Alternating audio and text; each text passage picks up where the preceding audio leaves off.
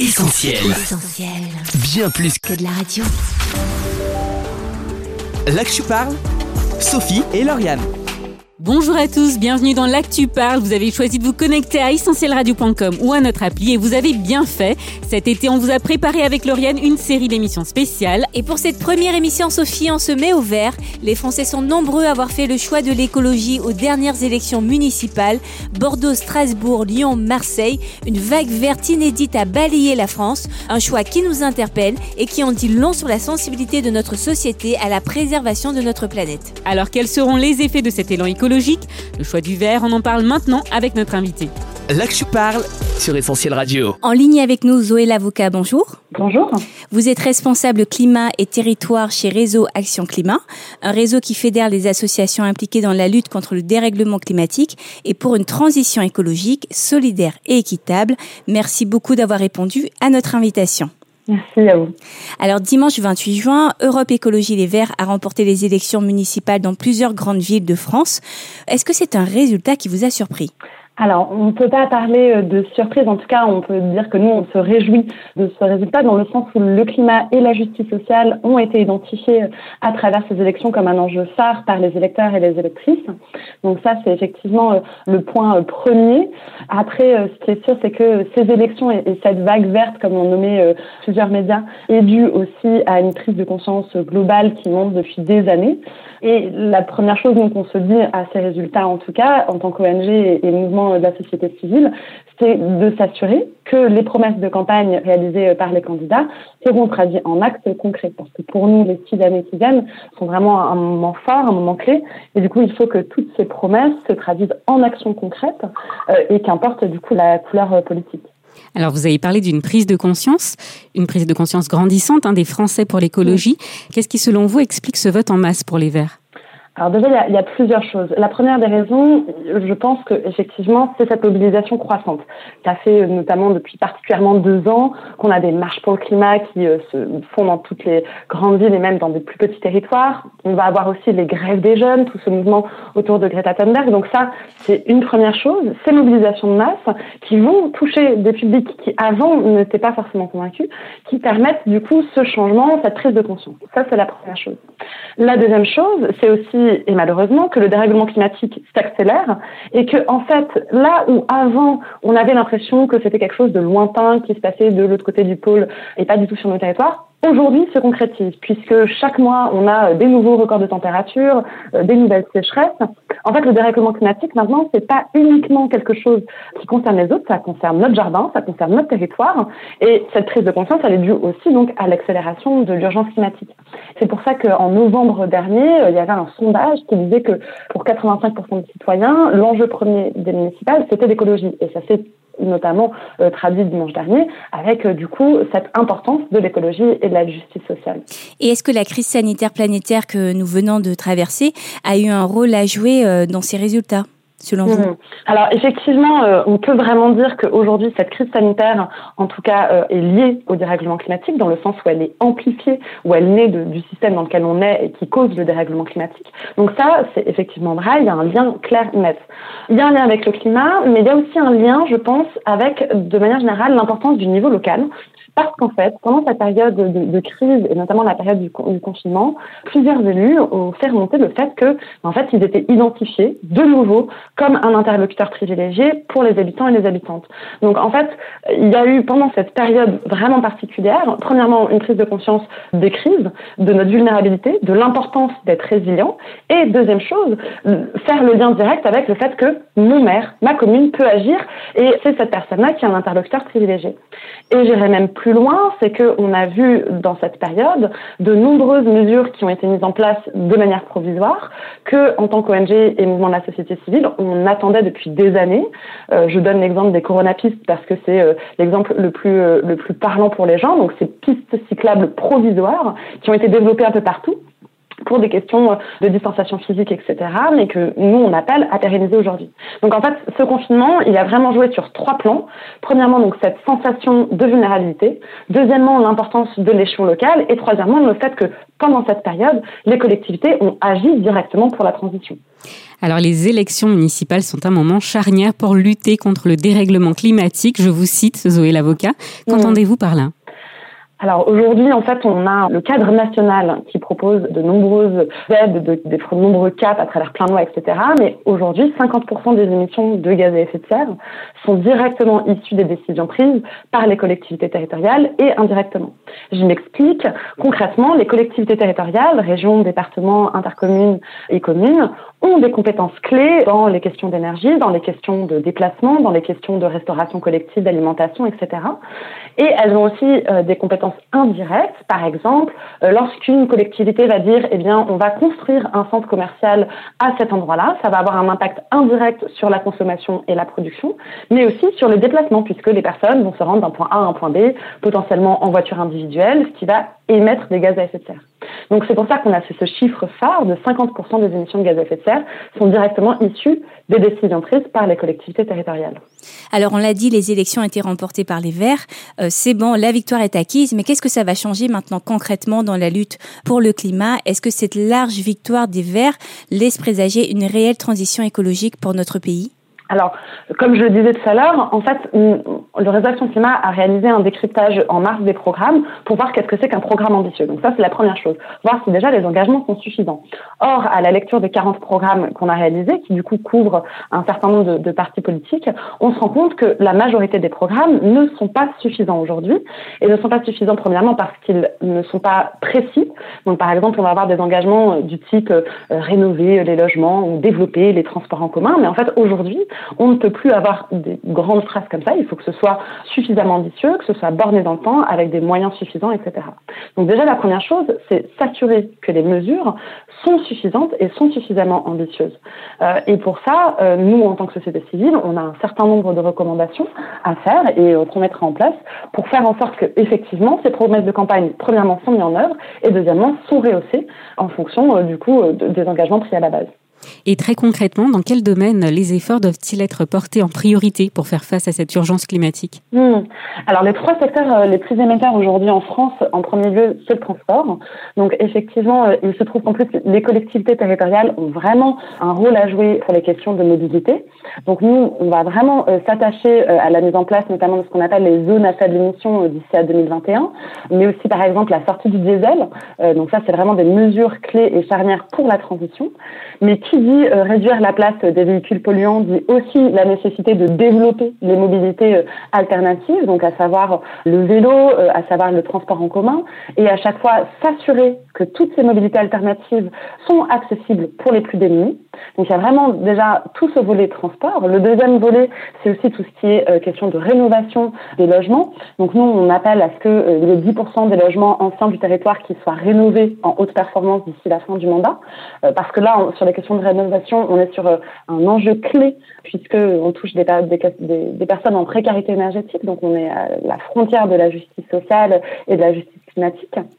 Et enfin, le dernier volet, le dernier secteur le plus émetteur, c'est l'agriculture, euh, et notamment dans l'agriculture, la question des repas végétariens, puisque c'est euh, l'élevage qui est très émetteur dans, dans ce secteur-là. Donc, comment est-ce qu'on fait en tant que collectivité territoriale pour proposer dans la restauration collective, d'avoir des repas végétariens, soit quotidiens, euh, soit des alternatives végétariennes, etc.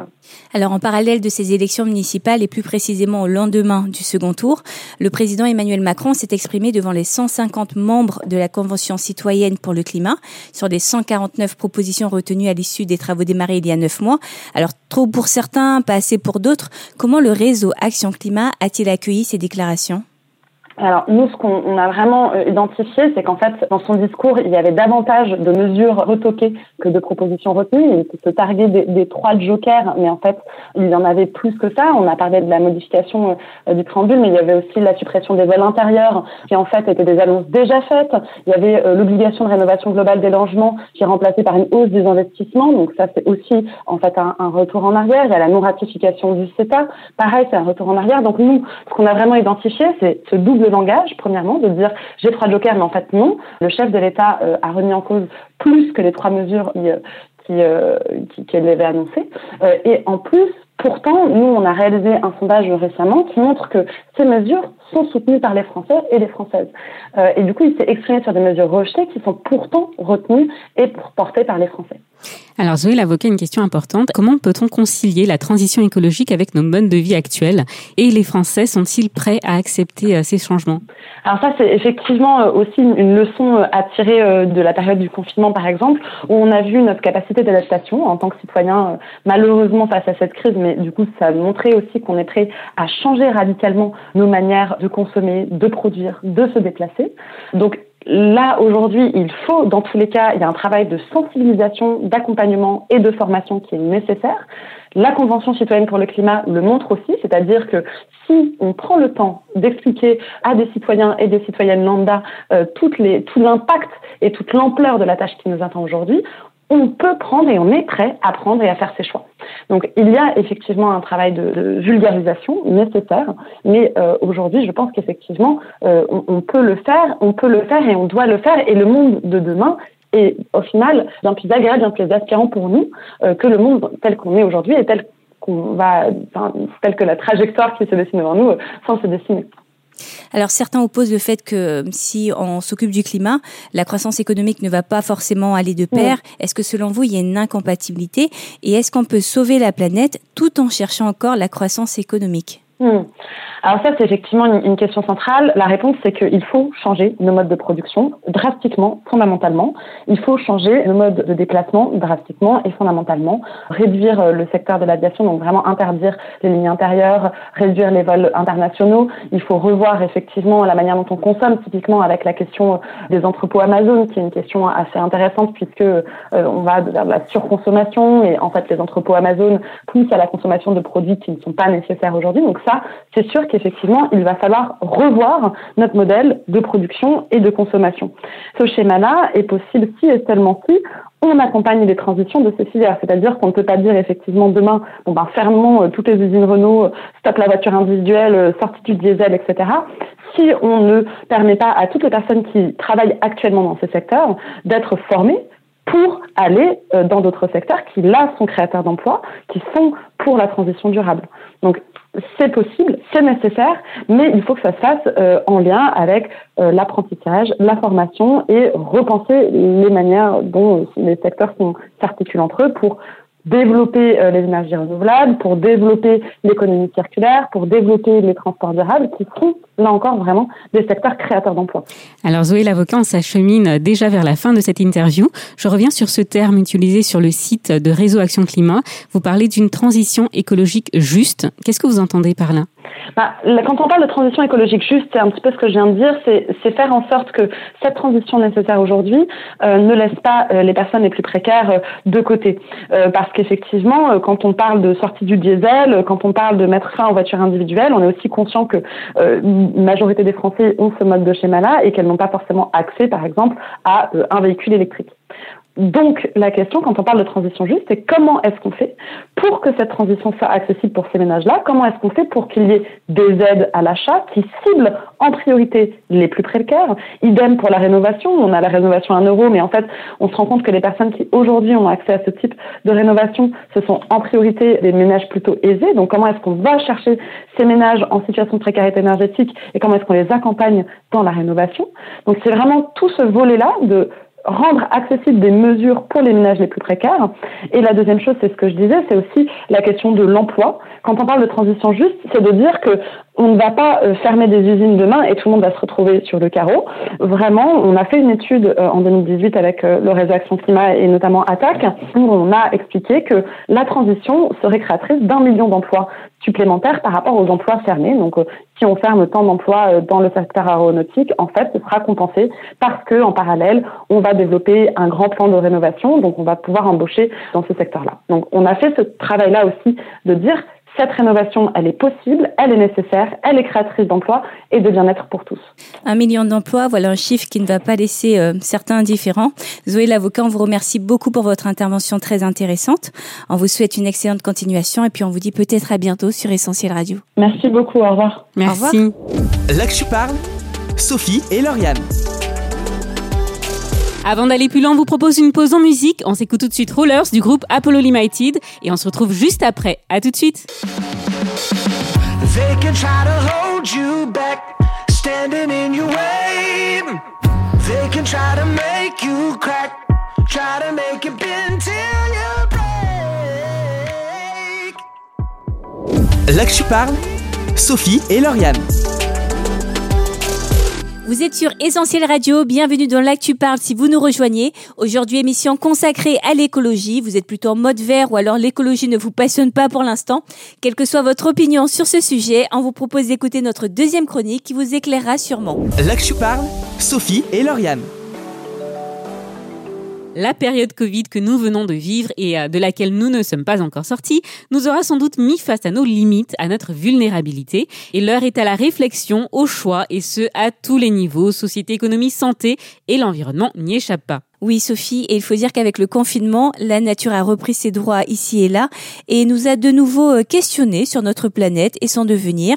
Est-ce que cela a influencé les élections municipales en faveur du parti écologique? Quoi qu'il en soit, cette déferlante verte a révélé la volonté d'un changement, d'une transition. C'est vrai, Lauriane, peut-être plus que jamais, nous plébiscitons un monde différent, un monde meilleur. Mais est-ce que nous sommes prêts au changement? Est-ce que nous sommes prêts à en payer le prix? Est-ce que nous sommes prêts à des mises en pratique personnelles? Alors ça fait pas de doute, Sophie, que cette transition n'est pas l'affaire seule de nos dirigeants ou de nos entreprises ou associations. C'est au quotidien que chacun de nous peut œuvrer pour un monde plus respirable, changer notre manière de consommer, revoir nos besoins, nos loisirs, changer notre manière de vivre, apprendre à vivre avec ce qu'on a, en luttant contre le matérialisme et le superflu.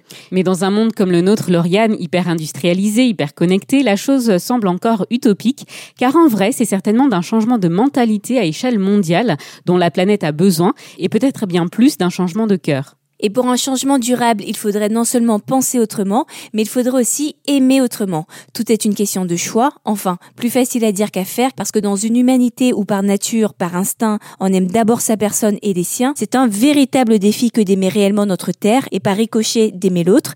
Et l'autre, c'est qui si ce n'est notre voisin, la génération future, mais aussi celui qui, à l'autre bout de la planète, subit les conséquences de notre mode de vie. Dans cet enjeu euh, que représente l'urgence climatique, si on parle d'un réchauffement de la planète, on pourrait peut-être parler aussi d'un refroidissement des cœurs. Et euh, la Bible, quelques millénaires en arrière, le prévoyait déjà en ces termes, l'amour du plus grand nombre se refroidira.